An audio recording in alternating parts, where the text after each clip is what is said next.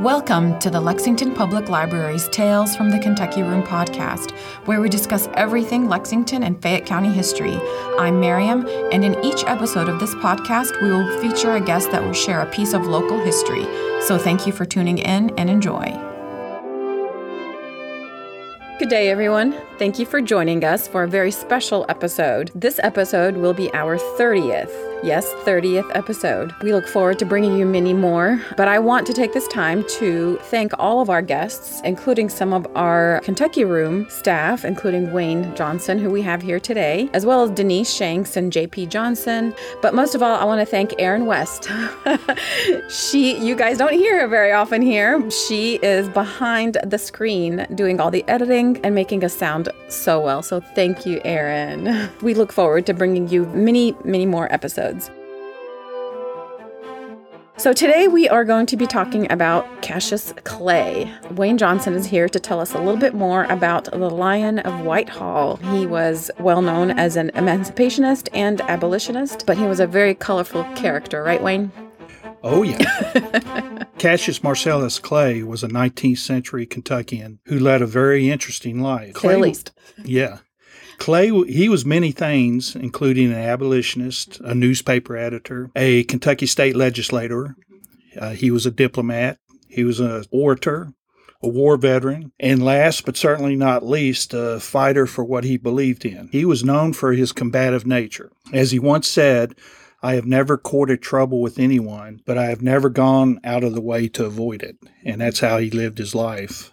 Well, where did his life start? Was it here in, in Lexington? Like you said, he was known as the, the Lion of Whitehall, and you better pronounce lion correctly in front of, if you were in front of him, or else you were in for a fight for sure. But he was the son of a noted general of the War of 1812, General Green Clay, and Cassius was born on in Richmond, Kentucky, or in Madison County, Kentucky, on October 19th, 1810. Now, his father, Green Clay, was a very wealthy man in, in his life. He owned vast acres of land, farmland, and many slaves. And Cassius was brought up with this wealth. He was a privileged child. He was educated through private tutors, academies, went to Transy, and he graduated from Yale in 1832. He then came back and received a law degree at Transylvania. Now, it was at Yale that Clay heard fiery abolitionist William Lloyd Garrison give an anti slavery talk, and Clay heeded the call that Garrison was calling for the end of slavery. He was convinced by what he heard. Yes. He spent a good portion of his adult life denouncing slavery, and this led him to having many enemies. He was mainly known for his abolitionist views and, of course, his willingness to fight for those views.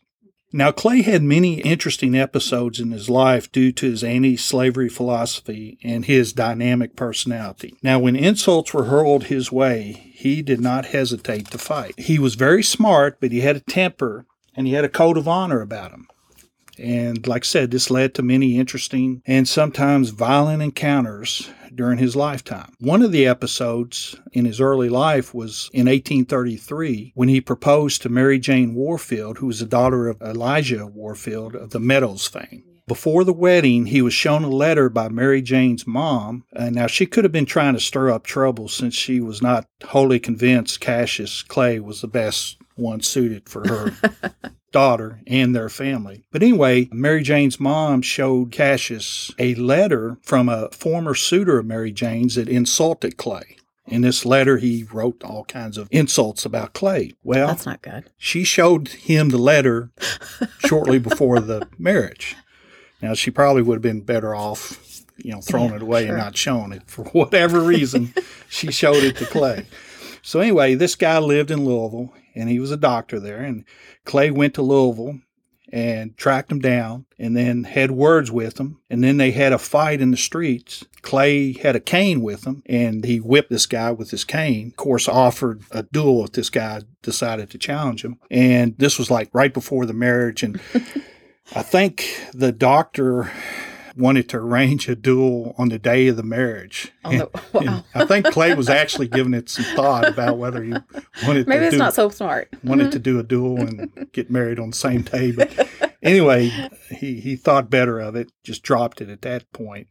Now, after he was married, soon after, word got back to Cassius Clay that this former suitor in Louisville was still insulting him, I think through the newspapers possibly. So he went back to Louisville to have a duel with him. And the doctor backed off and very soon afterwards committed suicide. So instead of facing Clay in a duel, he committed suicide. But that's one of the episodes Clay had early in his many. life. Yeah, he, oh yeah, he had plenty. Now, most of his fights were the result of his anti slavery opinions. That did not go over well with many Kentuckians who were slaveholders, and it led to many conflicts with them. He had a lot of enemies, and he had a lot of threats on his life, especially when he would give anti slavery speeches throughout Kentucky. Now, once before a speech in Stanford, Kentucky, which I believe is Lincoln County, the courthouse there, he received a threat and he expected trouble. So, trouble did not intimidate Clay. Uh, I think he actually Thrived in it. Yes. yeah, the more trouble, the better, the better he reacted.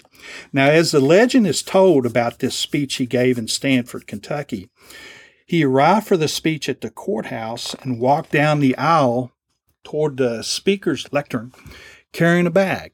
Now, at the speaker's stand, he opened up his bag and he removed a Bible and mm-hmm. told the crowd, For those who have respect for the laws of God, I have this argument. He put the Bible down and pointed toward it. Mm-hmm. He then took out a copy of the Constitution and laid it down and pointed toward it and said, For those who believe in the laws of men, I have this argument, and pointing toward the Constitution. Finally, he laid two pistols in the middle of the lectern and crossed his bowie knife, which he was famous for, over them, and said, And for those who believe in neither the laws of God nor man, I have this argument, and he pointed toward his weapons. wow. Uh, and according to a writer of the episode, he had no trouble. And the writer said only the foolish attempted to tangle with Cassius Clay. Now, during an interview with Clay later in his life, when he was very old, he did not totally deny this story, but did say he would not have put his weapons within reach of, of his enemy. Now, you may ask if this is normal bluster and did he ever use his bowie knife? Well, one episode dramatizes that better than any other, and we'll, we'll get to it here shortly. In 1841, he got into it over slavery with Robert Wickliffe Jr., whose father, Robert the Duke Wickliffe, was one of the largest slave owners in Kentucky. They had a duel in Jefferson County, but no one was hurt. They both missed, but they remained enemies. Well, you fast forward two years to 1843, and there was a political rally at Russell Cave here in Lexington, or in Fayette County at the time, and Clay was giving a speech. He and a person by the name of Samuel Brown went at it. Brown was reputed to be a hired assassin from New Orleans who was hired to do harm to Clay. So somebody from all the way from New Orleans contacted this person to assassinate Yeah. Clay. Okay. They took Took it seriously. Wow. Yes. They went at it. Clay charged toward Brown after Brown had pulled out a pistol. And almost at point blank, Brown shot at Clay. And luckily for Clay, his bowie knife scabbard deflected the bullet. It was like right there at his heart. And if his scabbard, which he held his knife in, had not been there, it would have killed him instantly. Well, it didn't, and he went about carving up Brown. There was a big mob there, and they were throwing things at him. Now, I won't go into the graphic details of what Clay did to Brown with his bowie knife, but the mob, to save Brown from further damage, actually hurled his body over a fence and down toward a creek so that Clay couldn't get to him anymore, couldn't do any more damage. Wow. Now, I was deciding the best way to describe what Clay did to Brown with his bowie knife, and it finally came to me how I would do it. So bear with me a bit here because Okay. I'm going to stray a bit, a bit. But we all remember the toy Mr. Potato Head. Mr. Potato Head was an American toy. Oh, by the way, Mr. Potato Head was the first toy ever advertised on, on television, I think 1952. Okay, that's good to know. Anyway, Mr. Potato Head was an American toy consisting of a plastic model of a potato, which can be decorated with a variety of plastic parts that can be attached to the main body. These parts usually were included ears, eyes, shoes, a hat, a nose, and a mouth. Well, The best way to describe what Clay did to Brown was he played Mr. Potato Head in reverse. Oh. it was pretty gruesome. And this is recorded in newspapers. And Yeah. Oh, yes, Oh, yeah. so Yes. this is we know this happened. Yeah. Now, Brown actually survived, and of course, he was scarred for life. And Clay went on trial and was acquitted, even though there was pro slavery men on the jury mm-hmm. who were probably inclined to convict him. Mm-hmm. But he, he was defended by his cousin, Henry Clay, who was well thought of in the community. So he was acquitted. He had a good lawyer. yes, he did have probably one of the best lawyers. To take the Bowie knife theme a little further, in the 1860s, Clay actually published a book entitled The Technique of Bowie Knife Fighting. Yes, he wrote a book on Bowie knife fighting. He turned it into a skill. Yes.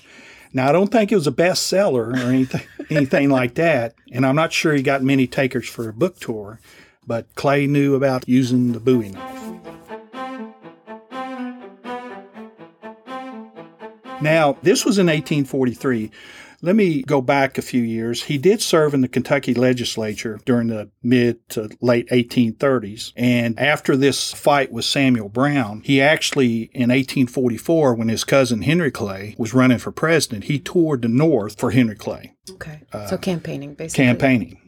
Of course, with his anti slavery views, they did not dare send him down south to help Clay campaign. But now, the Lexington Observer and Reporter, which, by the way, we have on microfilm here at the Lexington Public Library, that's a little plug for the library there. They had closed its columns to Clay because they thought his anti slavery opinions were militant and provocative. So, as a result, Clay decided to publish his own newspaper Oh, okay. the True American. Now, he did not limit himself just to speech making and political campaigns. He he decided he was going to become an editor with the publication of, of the True American, an anti slavery newspaper. Its first issue was published on June 3rd, 1845. Yes, in a nod to lovers of Golden Oldies music from the 1960s, yes, it was the 3rd of June. Now, the offices of the True American were located at number six North Mill Street. Of course, this newspaper did not go over well with the pro slavery crowd. Clay knew to expect trouble, and he and some of his friends prepared the newspaper office for any possible raid or siege. Basically, he made a little fort there at his newspaper office. He was bound to destroy his enemies if it came to that. Now, there's an interesting description in a book about Cassius Clay that described how he armed his uh, newspaper office. Let me just read you a little bit of it here. Okay. Clay and his friends lined the outside doors and window shutters of the building with sheet iron to prevent burning.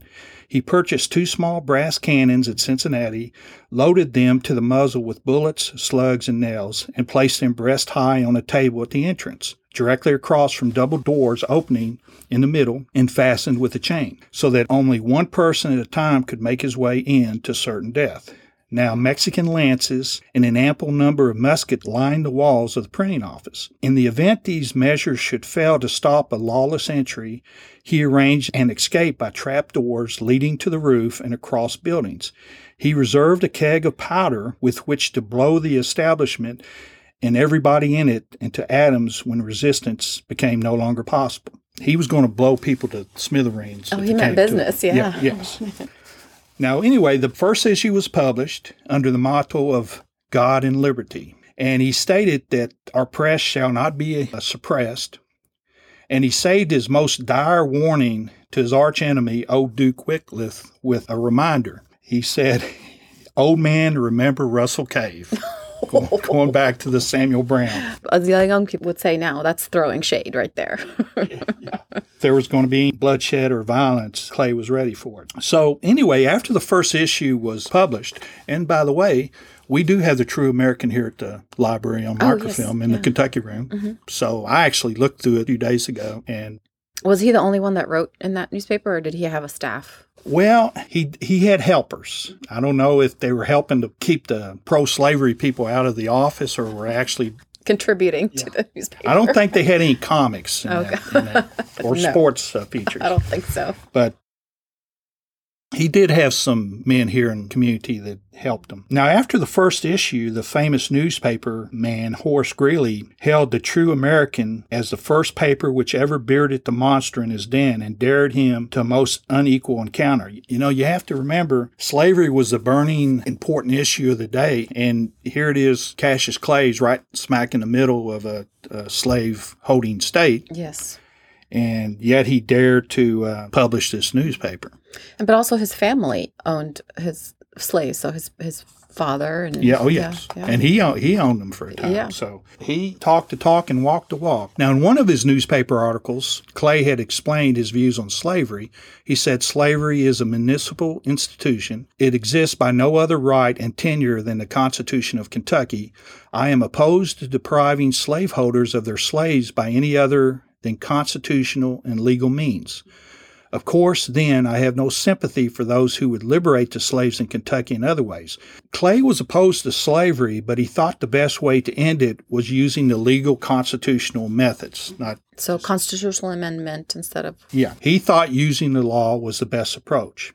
And that's what he was using his paper for to try to get people to see his views on of course the citizens the pro slavery people did not take very well to Clay's newspaper. And a couple months after it started publication, a committee of some of Lexington's finest citizens got together and had a meeting and decided that they were going to uh, get the press out of Lexington, Kentucky. Now, at the time, Clay contracted typhoid fever, so he was bedridden.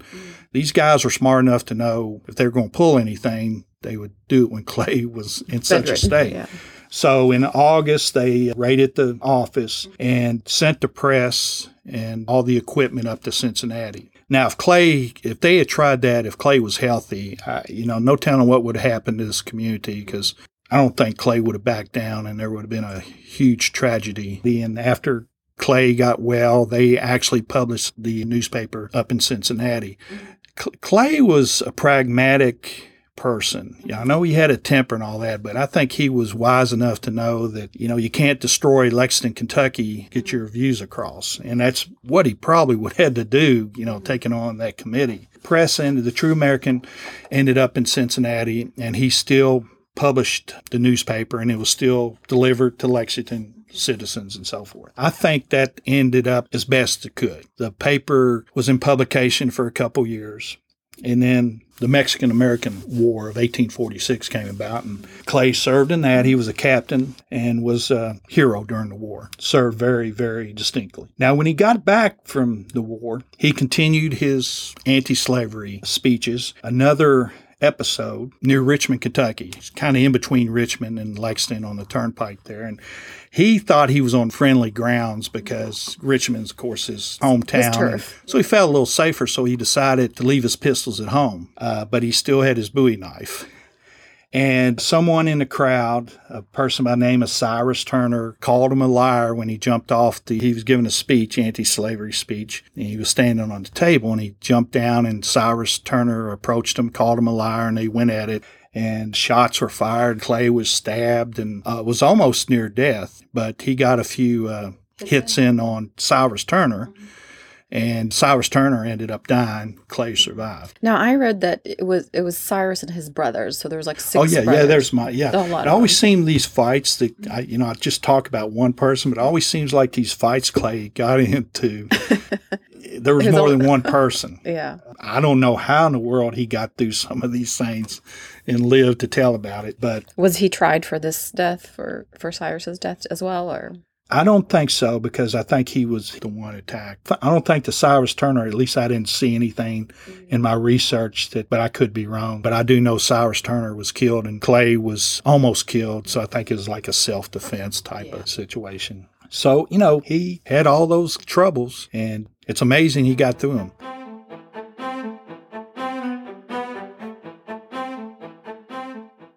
Fast forward a little bit into the Civil War era. Now, Clay was not all about fighting and violence. Okay, he was a very smart man.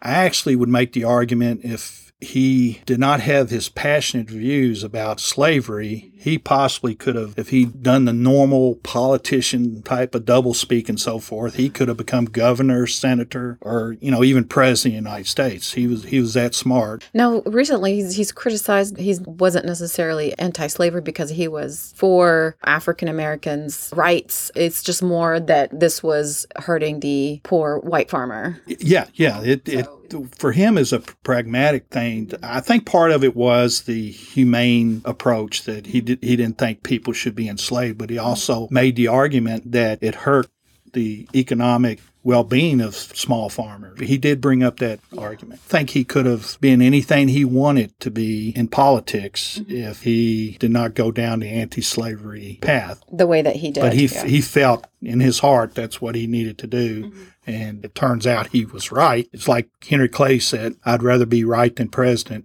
And yeah. I think that was Cassius Clay's approach. I'd rather be right on this than reap Successful. any kind of office. Yeah. So now he had a kinder, gentler side to him. Really? Uh, yes, he did.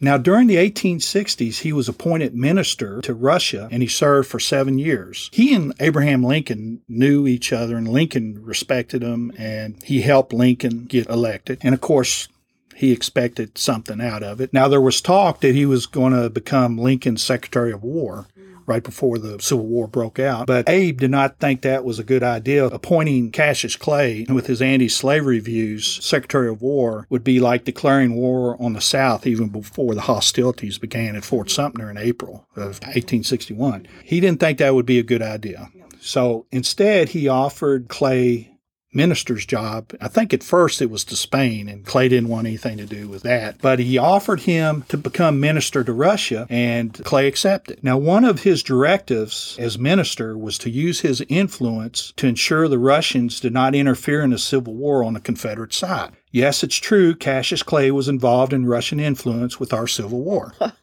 uh, but he spent seven years. I think he was over in Russia for a couple years and then came back, and Lincoln appointed him a major general. And then he went back to Russia.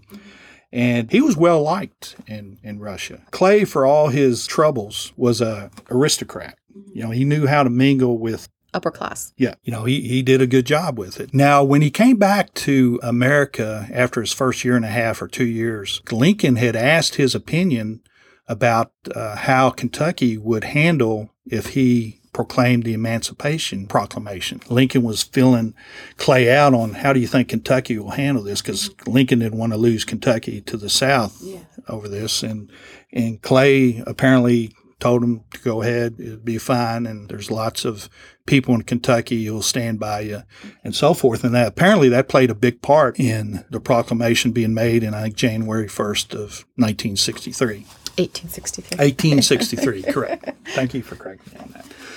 Oh, I never would have expected it of Cassius Clay, but he took to ballet.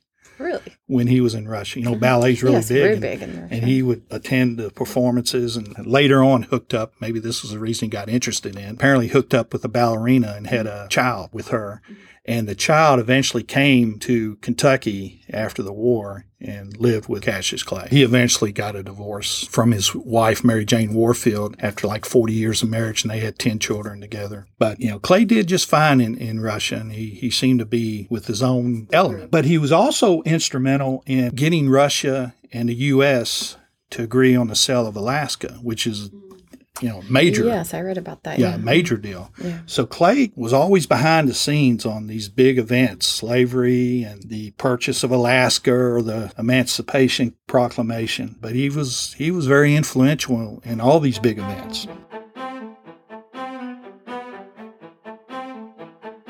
Now, after the war, of course, slavery had ended. So Clay, you know, his main thing in life was to end slavery. And once that was ended, he pretty much did some campaigning for candidates in one of the presidential elections. He was heavily involved in, in that, and he would go out and still make speeches mm-hmm. and, and so forth. But that doesn't mean that his conflicts ended. There was still plenty of time, even though he was getting up there in age. He still had some, his battles, which brings us to the next episode in Cassius Clay's life And that was 1894. Now, at this time, Clay was 84 years old. And there was a tenant farmer on his farm who had a sister, Dora Richardson. And Clay took an immediate liking to her. Now, the, the only the only trouble with this in today's society, back then it was more acceptable, I guess. Yeah. But it was still kind of looked Iffy. upon as what's going on. She was 15 years old Oh my goodness. and Clay is 84. Apparently, they, they loved one another. But lawmen in, in Madison County thought she was being held against her will. Mm. And they came to visit Clay at Whitehall, his, his uh, mansion in, in Madison County, and a shootout occurred. The sheriff had brought seven people there. Actually, Dora had yelled out the window that I'm here on my own accord. I want to be here. But the sheriff and his officers were there to take her away.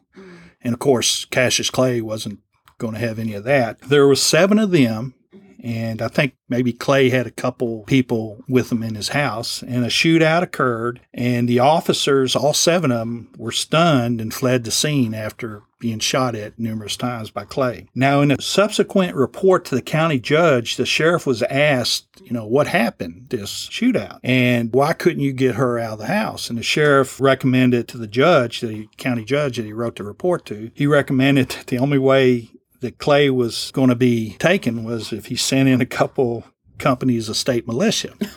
Let me just read you his report that the sheriff wrote to the judge explaining what happened.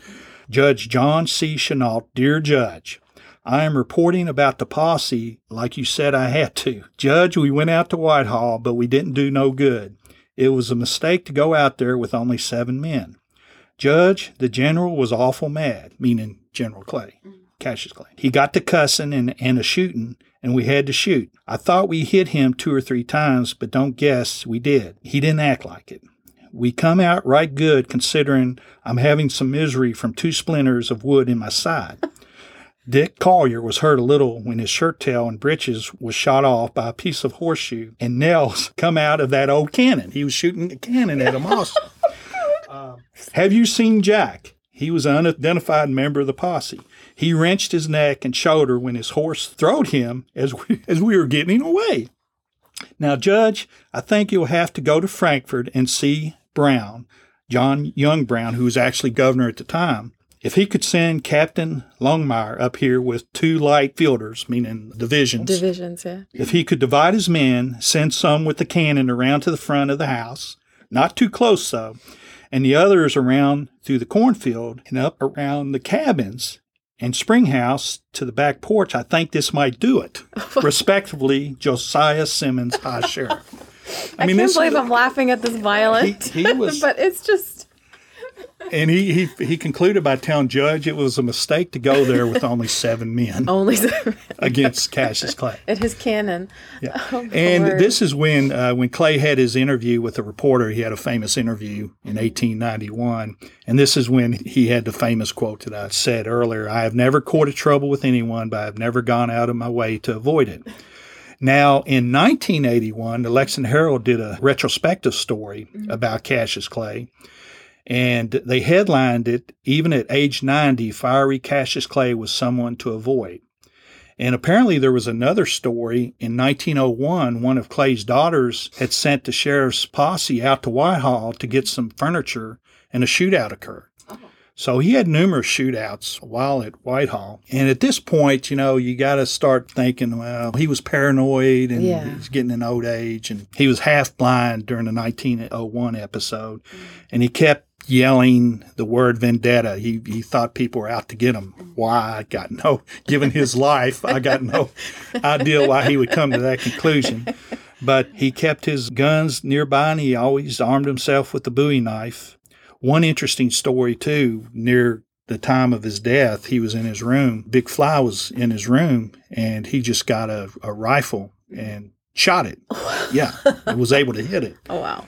And there's a story too, which is close to my heart, that he would let bats into his. He was so lonely, he would let bats into his room. He'd open up the shutters just to hear them flutter through the room. That's how he was in his older age days. Now, when he was approaching death in July of 1903, It was around the same time that Pope Leo XIII was also on his deathbed. Mm.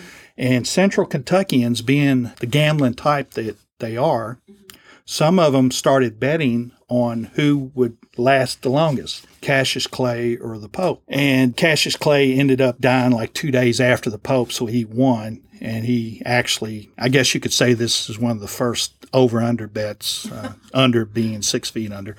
But he died two days after the Pope and made the comment something along the lines of, Well, I won, I outlived the Pope, and I'm not even infallible. But he, of course, like all of us, he did eventually meet his maker on July 22nd, 1903. On the night that he died, a terrible storm hit the area tornado like winds, rain coming down in drenches, thunder and lightning. And actually, his cousin Henry Clay's statue over here at the Lexington Cemetery, a lightning bolt hit the head of Henry Clay's statue and the head fell off on the night that Cassius Clay died or the night after.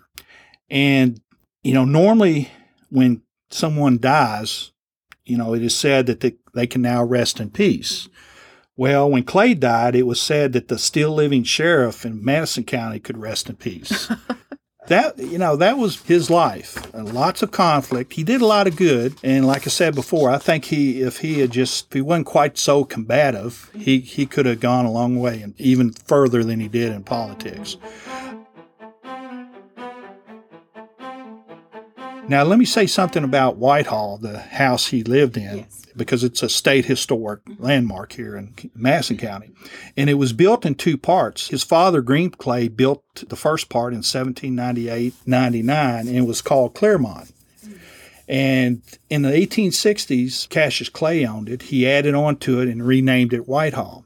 It's interesting, one of the architects for the addition that Clay built on was Thomas Lewinski, the famous architect from Lexington, and he was the father of Carrie Lewinski, who in the 1890s became the first woman head librarian at the Lexington Library. Oh, interesting. Yeah, yeah. And I got to get my plugs in for our library. of course. and now, after Clay's death, Whitehall fell into disrepair. And it was only after it was donated to the Kentucky state government, I think in 1967 or thereabouts, that they started doing some work on it. Beulah Nunn, the uh, mother of Governor Louis Nunn, who was elected in 1967, led a project and it returned Whitehall to its better days, and it's now a state historic landmark. I always think that first ladies don't get enough credit for the work they do. Like Lady Bird Johnson did a great job as first lady with beautifying or trying to beautify America with her projects.